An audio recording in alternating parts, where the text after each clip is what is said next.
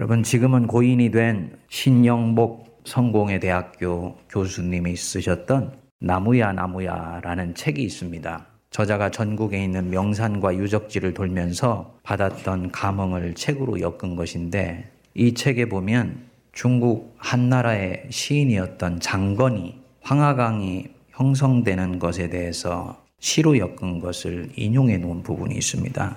곤륜산을 타고 내린 차가운 물줄기가 사막 한가운데인 염택에서 지하로 자취를 감추고 잠유하기 또 몇천 리. 갑자기 자기 모습을 드러내 청하에 이르러 장장 8,800리 황하를 이룬다.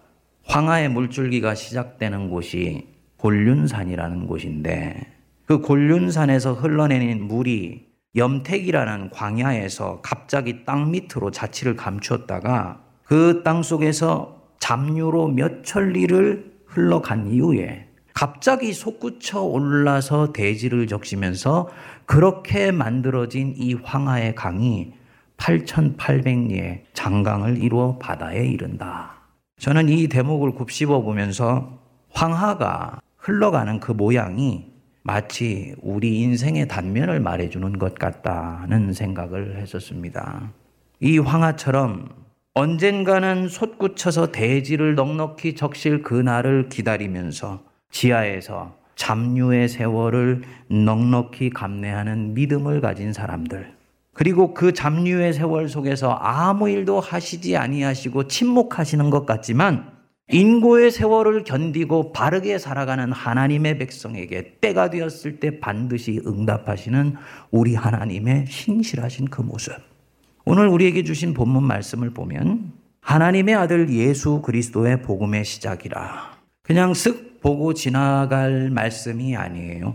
구약 성경의 마지막 책이 말라기이고 신약 성경의 예수님의 행적에 대해서 가장 첫 번째로 기록한 책이 이 마가복음인데 이 말라기에서 마가복음으로 넘어가는 데는 불과 몇 초가 걸리지 않습니다만 이 두 책 사이에는 엄청난 시간의 공백이 있습니다. 성경학자들은 얘기하기를 구약 역사가 끝나고 신약의 역사가 시작되는 이 사이에 400년 정도의 공백이 있다고 봅니다. 일컬어서 신구약 중간기라고 말을 합니다. 뭘 말하느냐? 말라기가 선지자가 하나님의 말씀을 전하고 난 뒤에 예수께서 이 땅에 오시기까지 400년 이상을 하나님께서는 예언자도 보내지 아니하시고 말씀도 하시지 아니하시고 그저 침묵하신 것처럼 보였다는 것입니다. 물론 이 기간에 인간 역사가 정지된 것은 아니에요. 이 사이에 알렉산더 대왕이 일어나서 한때 지중해 전체를 제패하는 대제국을 이뤘고요. 알렉산더 대왕이 일찍 요절을 하고 난 뒤에 제국이 세 개로 나눠졌는데 그 틈 사이에 이탈리아 반도의 변방 도시국가에 불과했던 로마가 발흥하여서 전 세계를 제패하고 장악하게 되었습니다. 팔레스타인 지역에서도 그리스와 로마의 지배에 저항하는 운동들이 일어나기도 하고 또 바리새인과 사두개인들을 중심해서 여호와 유의 신앙을 지키려고 몸부림을 쳤습니다. 그렇지만 특이하게도 이 400년 동안의 기간에는 하나님께서 자신이 택한 백성들에게 한마디도 말씀을 하시지 않았어요. 아들이 부르는데도 아버지가 대답을 하지 않는다.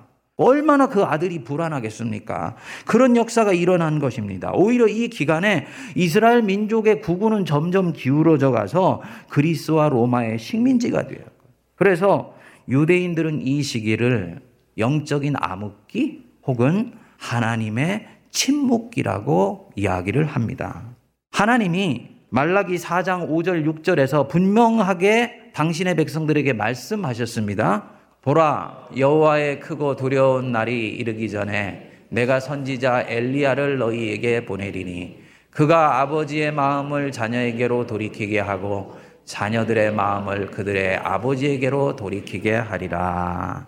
구약의 역사가 끝나고 이제 나 여호와가 너희들을 통해서 새로운 역사를 시작할 것인데 그 징표가 뭐냐면 내가 너희들에게 엘리야 선지자를 보내어 주겠다. 그리고 그 엘리야 선지자는 나 여호와의 마음을 너희들에게로 돌이키게 할 것이며 돌아서 있는 너희들의 마음을 여호와께로 돌아오게 하여서 하나님과 백성들 사이에서 다시 화해되고 화목해되는 역사가 바로 새로운 역사가 시작되는 징조이다. 라고 말씀을 한 거예요.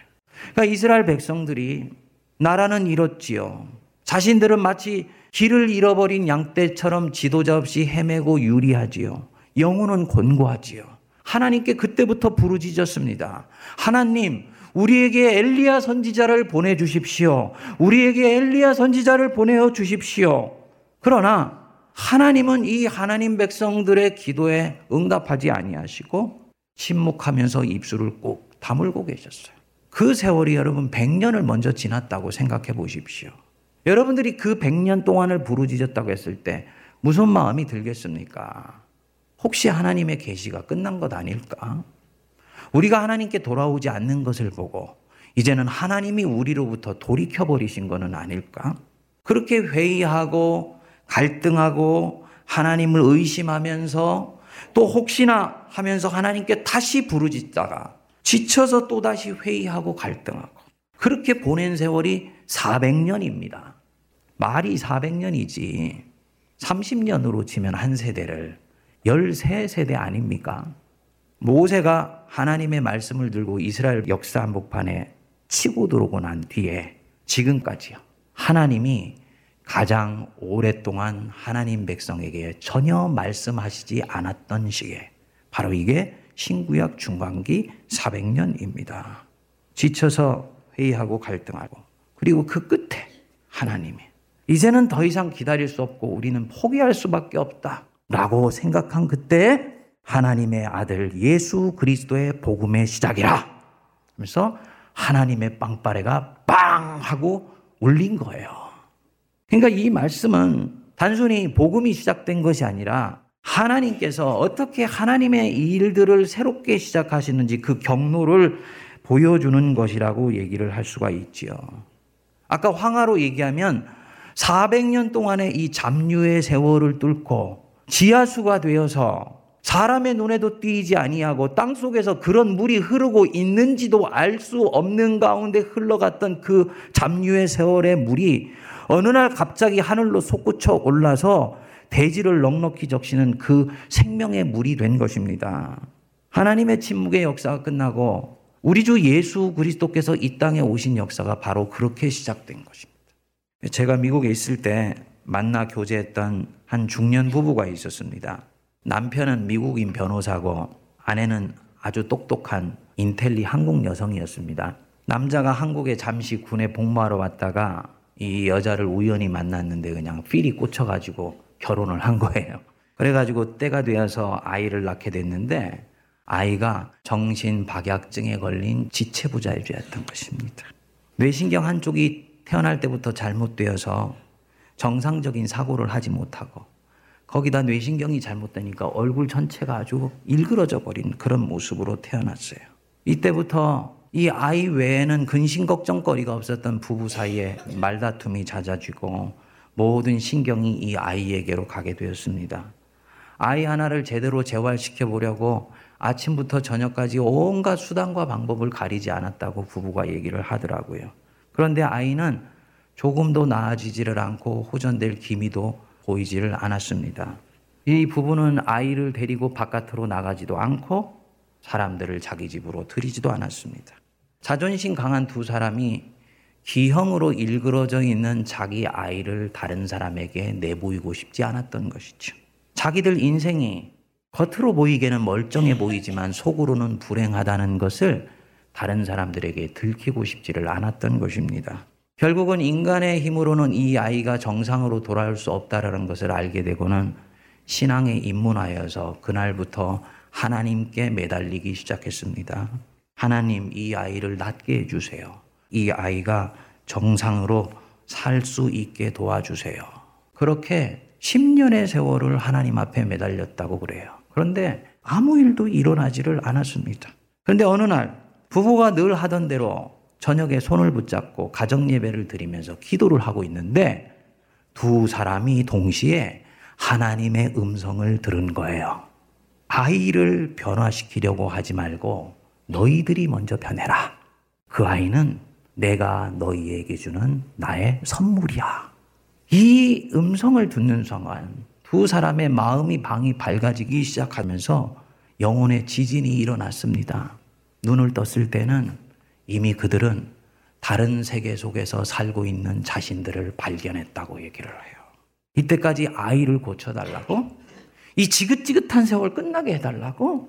그리고 내 자식 데리고 다른 사람에게서 번듯하게 얘가 내 아들이라고 얘기 좀 할 수 있는 그런 인생 살게 해달라고 기도했는데 사실은 이 아이 주신 선물인데 사랑으로 키우지 못하고 부끄러워한 부모 자신들이 문제였다는 것을 알게 된 것입니다. 그리고 가만히 생각해 보니까 진짜 이 아이가 이 땅에 오고 나서 자신들이 사회적으로도 성공하게 됐다는 것을 알게 된 거예요. 무엇보다도 이 아이 때문에 완고하던 자기 자신들이 영존에 계시는 영원하신 하나님 앞으로 갈 수 있어서 하나님을 만나게 됐다는 것을 깨닫게 된 것입니다. 이들은 여기서부터 자기 자신들에게 닥친 그 불행이 불행이 아니고 이를 수용하고 받아들일 때 그 불행 한복판 속에서 하나님은 새로운 역사를 잉태하고 계셨다라는 것을 알게 되었다고 그렇게 고백을 했습니다. 저한테 자매가 그렇게 얘기를 하더라고요. 목사님, 지금은 이 아이를 데리고 산책도 하고 마켓에도 나갑니다. 이 아이와 함께 새로운 인생을 시작하고 있습니다. 저희 환경은 아무것도 달라진 것이 없는데 인생이 이렇게 아름답게 느껴진 적이 없어요. 하나님이 우리에게 이런 놀라운 인생을 보게 하시려고 저희로 하여금 10년 동안을 기도의 자리 속으로 밀어 넣으셨다라는 것을 알게 되었습니다. 그렇게 고백을 하더라고요. 여러분, 하나님이 저와 여러분들을 정말 살피시고 돌보시지 않을 때는 여러분들 안에 기도하고 싶은 마음도 일어나지를 않습니다. 그분하고 상관없어진 거예요. 그 사인이 뭐냐? 기도하고 싶은 마음이 없어진 거예요. 근데 사람들 중에 자기를 짓누르고 있는 삶의 무게감에 짓눌려 버렸을 때 그는 언어로 기도할 수 있는 힘을 상실하게 돼요. 그때는 그저 단어의 파편이 하늘로 올라가게 되죠. 신음소리만 하나님께 올라가게 되죠. 그렇지만 그것도 하나님은 받으십니다. 여러분들이 하나님을 향해 그분을 향해 뭔가 신호를 올려드리고 있다는 그 자체가 하나님이 여러분들의 기도를 들으시고 있는 증거입니다. 지금부터라도 내 문제를 놓고 내가 기도하고 싶다. 이때까지는 어땠을지 모르지만 그분이 정말 살아계실지도 모르겠어. 그래서 나는 내 이 문제를 놓고 아무에게도 이때까지 얘기하지 않았지만 그분께는 한번 내가 얘기해보고 싶어. 라고 생각되는 마음이 있다는 그 자체가 하나님이 그를 통해 이제 움직이기 시작했다는 증거입니다. 하나님이 왜 듣고 계시면서 응답하시지 않는가? 넘버 원, 첫째, 내 인생에 하나님이 치고 들어오시는 준비를 하시고 계신 거예요. 다시 말씀드립니다. 하나님이 일을 하실 때는 준비가 다 되시기까지는 내 시야 저편에서 벗어나 있으신 것 같은데 당신이 오시는 그 길이 다 만들어지고 나서야 내게 들어오시고 그때까지는 하나님은 뒤쪽으로 쭉 물러나 계신 것 같고 침묵하는 것 같이 보일 뿐이에요. 소위 영적 암흑기에 하나님께서 정말 가만히 계셨느냐? 세상 역사를 살펴보면 전혀 그렇지를 않아요. 하나님이 당신의 아들 예수 그리스도께서 이 땅에 오셔서 그 복음이 확장될 수 있는 모든 만반의 준비를 하시고 난 뒤에 예수님을 보내십니다. 이 기간에 지중해 세계가 전체 하나로 통일되었다고 얘기를 하지 않았습니까? 헬라 제국이 형성되면서 지중해 전체가 헬라어를 공용어로 사용하게 되었습니다. 우리로 치면은 영어가 공용어가 된 거나 마찬가지죠. 그렇기 때문에 신약 성경이 헬라어로 번역이 되었을 때 이 계시의 말씀이 유대라는 좁은 울타리를 뛰어넘어서 민족과 사람들에게 완전히 온전하게 읽혀질 수 있는 길이 만들어지게 된 것입니다. 로마가 세계를 다스리면서 저 제국의 변방까지도 자신들의 영향력이 미치게 하려고 도로를 바둑판처럼 반듯하게 만들어 놓고 뚫었습니다. 근데 이 도로망을 통해서 바울과 사도들이 복음을 전하게 된 거예요. 그리고 이 도로망을 통해서 직접 가지 못하더라도 들은 사람들이 또다시 가서 복음을 전하게 되면서 당시의 유럽 전체가 복음으로 통일될 수 있는 기반이 만들어지게 된 거죠. 더욱더 결정적인 것은 이 시기에 로마의 깃발 아래서 처음으로 평화로운 대제국이 만들어졌어요. 물론 이 제국은 로마가 칼과 마차로 만든 강제적 평화예요. 그렇지만 그럼에도 불구하고 이 평화가 찾아오니까 사람들이 전쟁하는데 세월을 보내지 않고 복음을 듣고 그것에 반응할 수 있는 영적인 삶을 살 수 있는 기반이 만들어지게 된 것입니다. 하나님이 세상 역사 속에서 이 작업을 하시고 난 뒤에 예수 그리스도를 보내시고 그 기간이 우리의 눈에는 400년이라는 침묵으로 보였을 뿐이던 것이죠. 구약에 능통했던 사도 바울이 이 사방으로 복음을 들고 다니면서 하나님이 이 모든 것을 완벽하게 준비하시고 난 뒤에 아들을 보내신 것을 알고는 갈라디아서에서 이렇게 고백합니다. 갈라디아서 4장 4절을 보시면 때가 참에 하나님이 그 아들을 보내사 여자에게서 나게 하시고 때가 참에 카이로스예요. 크로노스가 아니라 사람의 때, 사람의 스케줄, 플랜, 계획이 아니라 하나님이 생각하시는 당신의 때. 하나님은 자유하시기 때문에 우리들의 생각과 계획 속에 절대로 들어와 계시지 않습니다. 그분은 우리 인생을 통해서 그분이 하시는 일이 있어요. 그것을 인정할 때만이 그 사람이 하나님의 흔적을 쫓아서 일을 할 수 있는 영적인 근력을 갖게 됩니다. 그 때가 마침내 찬 거예요. 몇 년 만에? 400년 만에. 이 400년 동안 하나님이 긴 호흡으로 준비를 하신 거죠. 그러니까 성도가 하나님의 일을 이루려면요. 절대로 호흡이 짧으면 안 돼요, 여러분. 호흡이 길어야 돼요. 하나님의 호흡으로 함께 호흡할 수 있을 때 그 사람이 하나님의 흔적을 쫓아갈 수 있어요. 어떤 경우는 하나님의 그 호흡은요, 나는 기도하고 끝나고 다음 때에서 이루어지는 경우도 대단히 많아요.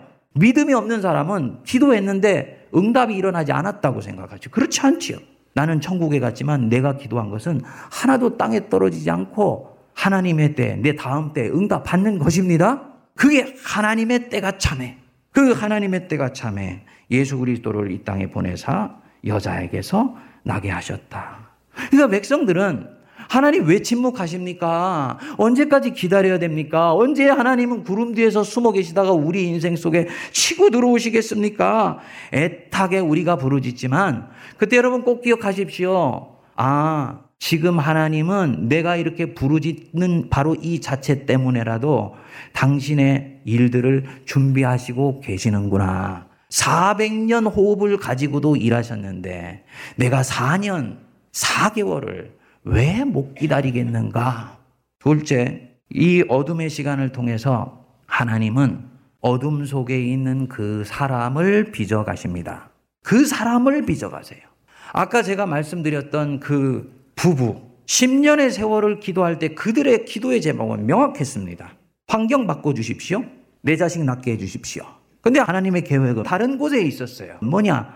그렇게 기도하는 그들 자신을 바꾸는 것이었습니다. 그들 자신을 바꾸어서 환경은 바뀌지 않았지만 네가 그 환경을 바라보는 눈이 바뀌게 되면 너는 얼마든지 그 속에서 천국을 살 수 있다는 것을 볼 수 있게 해주신 거지. 이게 여러분 영 안이 열리는 거예요. 육 안으로 보는 것은 믿지 않는 사람들이 세상을 보는 방법이에요. 하나님의 관점, 영의 눈을 들어 보기 시작할 때 이전에 보이지 않던 것이 보이고 느껴지지 않던 것들이 느껴지고 다른 사람들이 볼 때는 불행한 것 같지만 그 속에서 하나님이 일하시고 있는 것을 이 사람은 보게 됩니다. 그래서 흔들리지 않는 거예요. 그렇기 때문에 이 사람은 높은 곳에 처할 줄 알고 낮은 곳에 처할 줄도 알아. 일체의 비결을 배우는 전혀 새로운 삶의 지경으로 나아갈 수가 있게 되는 것입니다. 하나님은 이 작업을 기도하는 그 사람 자신을 바꾸는 것을 통해서 진행하시는 것이죠. 하나님은 항상 이렇게 일을 하십니다. 항상 이렇게 일하세요. 아, 우리는 좀 암흑기 없고 잠유의 세월 없고 그냥 고속도로 쭉 뻗어서 하나님의 일들이 이루어지면 좋겠다 싶은데 여러분 만일에 그렇게 생각하시는 분이 있으면 여러분 번지수 잘못 찾아오셨습니다. 우리 하나님은 그렇게 일하지 않으세요. 하나님이 쓰시는 사람일수록 하나님은 그를 잠유의 세월 속에 밀어 넣으시고 나를 업그레이드 시킵니다. 그렇지요. 제가 보니까 인간은 절대로 스스로를 바꾸려고 하지 않더라고요. 목회를 하면서 보니까 성도들을 양육하고 훈련하고 말씀으로 꼴을 먹여서 자라가게 하더라도요. 그들이 좀 더 열심을 내고 성품이 좀 더 좋아지고 좀 더 교양이 있어 보이고 그리고 좀 더 부지런을 떠는 것 같지만은 그들의 심성의 뿌리는 크게 바뀌지를 않습니다.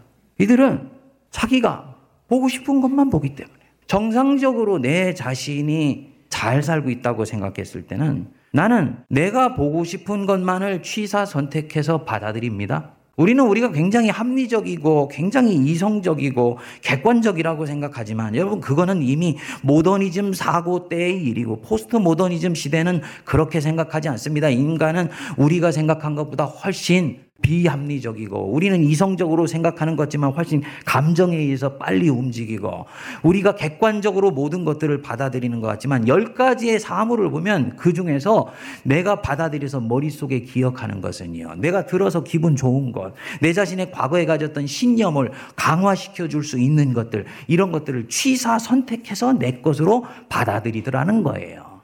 그러니까 사실은 이 상황 속에서는 자기 속에 있는 연약한 부분들, 죄성들, 나를 반복해서 걸려 넘어지게 만드는 그 무엇을 보아도 볼 수 없고 들어도 그것을 고치려고 하지를 않습니다.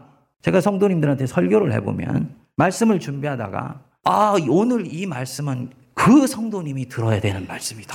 하는 경우가 있어요. 그러면 영혼의 목자로서 그의 이름을 떠올리진 않지만 그 사람이 들을 수 있도록 최선을 다해서 준비해가지고 설교를 했는데 정작 들어야 되는 본인은 꾸벅꾸벅 졸고 있고 옆에 있는 사람들이 은혜를 받는 거예요. 아, 사람들은 자기에게 불편한 진실들을 의도적이건 무의식적이건 비껴 지나가려고 하는 성향이 있구나. 우리는 그것을 일컬어서 죄라고 얘기를 합니다. 죄는 하나님의 법을 어기는 것뿐만 아니라 더 깊이는요. 하나님의 진리에 자기를 가까이 가게 하지 않고 의도적으로 무의식적으로 도망가려는 성향 그게 죄예요. 정상적으로 잘 살고 있을 때는 이게 교정되지를 않아요. 근데 하나님이 이 사람 이제는 다뤄야 되겠는 거예요. 써야 되겠는 거예요. 업그레이드 시켜야 되겠는 거예요. 그럼요, 이 사람을 잡류의 세월 속에 밀어 넣으세요. 보이지 않는 손길로 일어나지요. 우연히 일어난 것처럼 일어납니다. 내 판단을 살짝 잘못하게 해서 투자를 잘못하게 해서 이런 일들이 일어납니다. 갑자기 질병이 찾아옵니다. 내가 건강 관리 못해서 그런 것 같은데 시간이 나중에 지나고 보면 그 속에 하나님의 손길이 있다는 걸 보게 되죠. 근데 이게 아픈데 이게 은혜고 축복이에요. 왜냐? 이제는 이 사람이 바로 그 어둠 속에서 자기 속에 갖고 있던 우상이 부서져 버리기 시작해요. 자기 속에 이게 하나님일 거야. 라고 붙들고 있었던 그 이미지, 형상이 있어요. 나 여호와의 형상을 만들지 말아라. 그거 절에 가면 불상 만들어 놓은 형상이 아니라 여러분들과 제 마음속에 하나님은 이런 분일 것이다라고 만들어 놓은 모든 형상이 다 우상이에요. 하나님 안 기뻐하세요. 형상 만들지 말라는 이유가 뭐냐면 너희들이 하나님에 대한 인위적인 이미지를 만들고 그것만 붙들고 인생 살지 말라는 거예요. 하나님은 죽은 자의 하나님이 아니고 산 자의 하나님이에요. 과거의 하나님이 아니고 현재의 하나님이요. 미래의 하나님이에요. 그분은 항상 우리를 통해서 새 일을 행하시기를 원하십니다. 내가 20년 전에 10년 전이나 지금이나 하나님에 대한 나의 이미지가 크게 바뀌지 않았다?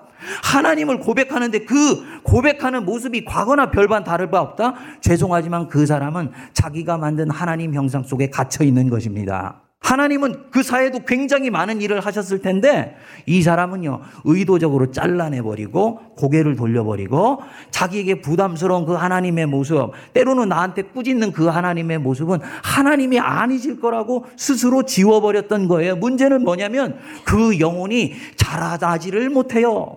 자유함이 없습니다. 근데 하나님이 이런 모든 부분들을 그 사람을 어둠 속에 집어넣으시면서 작업을 하세요 교만한 마음이 내려놔지게 되고 진짜 성경 속에 있었던 그 살아계신 하나님을 더욱더 조금씩 조금씩 알아가게 되면서 이 사람은 자기를 묻고 있었던 것들로부터 조금씩 조금씩 더 풀려나고 자유해지게 됩니다.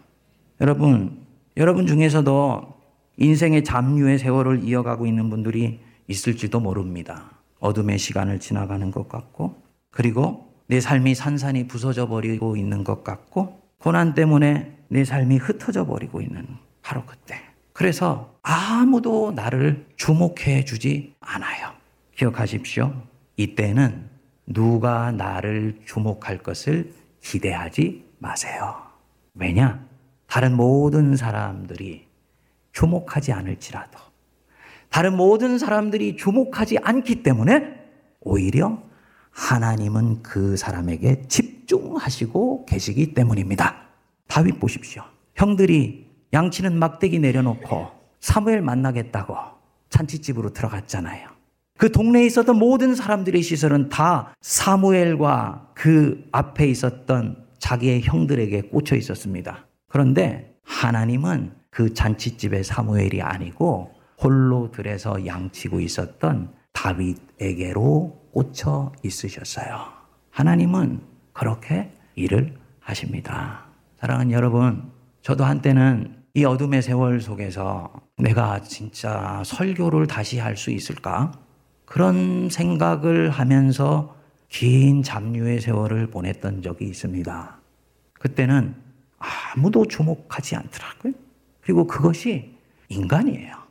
그런데 하나님은 그런 나를 주목하셨어요.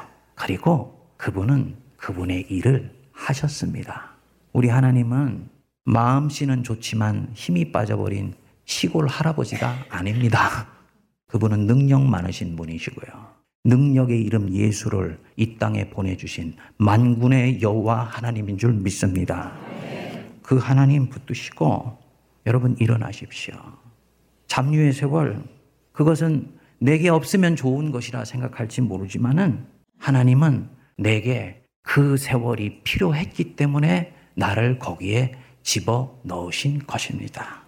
기다리다 못해서 잊어버린 사람들까지도 챙기셔서 400년간의 어둠의 세월을 뚫고 역사하신 하나님이 어찌해서 당신을 향해서 애따는 눈빛을 보내고 있는 하나님의 백성을 잊으시겠습니까? 먼저 지금의 어둠의 시간을 거부하지 마십시오. 지금의 이 잡류의 세월을 수용하고 받아들이고 적극적으로 끌어안아 버리세요. 그럼요. 그때부터 내가 두려움이 없어져요. 물에 몸을 맡기는 순간 물은 나를 부양시켜 줍니다. 내가 물을 두려워하는 순간 물은 나를 삼켜버릴 것처럼 생각됩니다. 모든 하나님이 만든 자연의 이치가 동일하고 영적 원리도 동일합니다. 여러분들이 두려워하는 것은 잊지 않아야 되는데 내게 찾아왔다고 생각하기 때문에 두려워하는 거예요. 그것을 수용하고 끌어안아 버리는 순간이에요. 두려움은 사라져 버리고 그 속에서 하나님이 일하시는 것을 그때부터 볼 수 있게 돼요. 받아들이세요. 그리고 하나님이 일하실 것을 믿으면서 그 속에서 이때까지 했었던 일을 계속 하십시오. 힘들고 어렵다고 나 내려놔야지. 다른 것 찾아봐야지. 아니요. 영적인 원리가 아닙니다. 영적으로 하나님의 뜻을 분별하는 대단히 중요한 원리 중에 하나가 너에게 영적인 곤고함의 세월이 찾아왔을 때는 절대로 판단하거나 결정하거나 이전의 뜻을 변경하지 말아라. 그대로 가라는 거예요. 이유가 뭐냐면 내가 변경하려고 하는 이유는 성령의 뜻입니까? 내 자신의 의지입니까? 내 자신의 의지거든요. 힘들고 어려우니까 변경하려고 그러는 거야. 아, 들어와가지고 내가 이 직장 못 다니겠냐. 확 때려쳐버리고 다른 데 가봐야지. 전형적으로 육의 일이에요. 힘들고 어렵더라도 그거 인내하고 견딜 때 하나님이 풀어주시고 난 뒤에 새로운 길을 늘 만들어 주세요. 만일에 이거를 어기고 자기 육의 생각으로 결정해서 가면 그럼에도 불구하고 하나님은 길을 이끌어 가시겠지만 여러분 그 사람은 같은 문제를 계속 반복하면서 한 걸음도 앞으로 나아가지를 못합니다. 그래서 지금 하던 일을 계속 하십시오. 무엇보다도 꿈꾸고 있던 그 꿈을 계속 꾸세요. 때가 되었을 때 하나님은 여러분들을 통해서 이루시려고 하신 일을 다 이루어 가십니다. 대림절은 그저 절기로 지키는 것이 아니고 이 땅에 예수 그리스도께서 오시기까지 400년을 작업하셨던 그 하나님을 기다리듯이 우리 인생 속에서 작업하고 계신 그 하나님을 기다리며 그분과 함께 동행하는 법을 배우는 시간인 줄 믿습니다.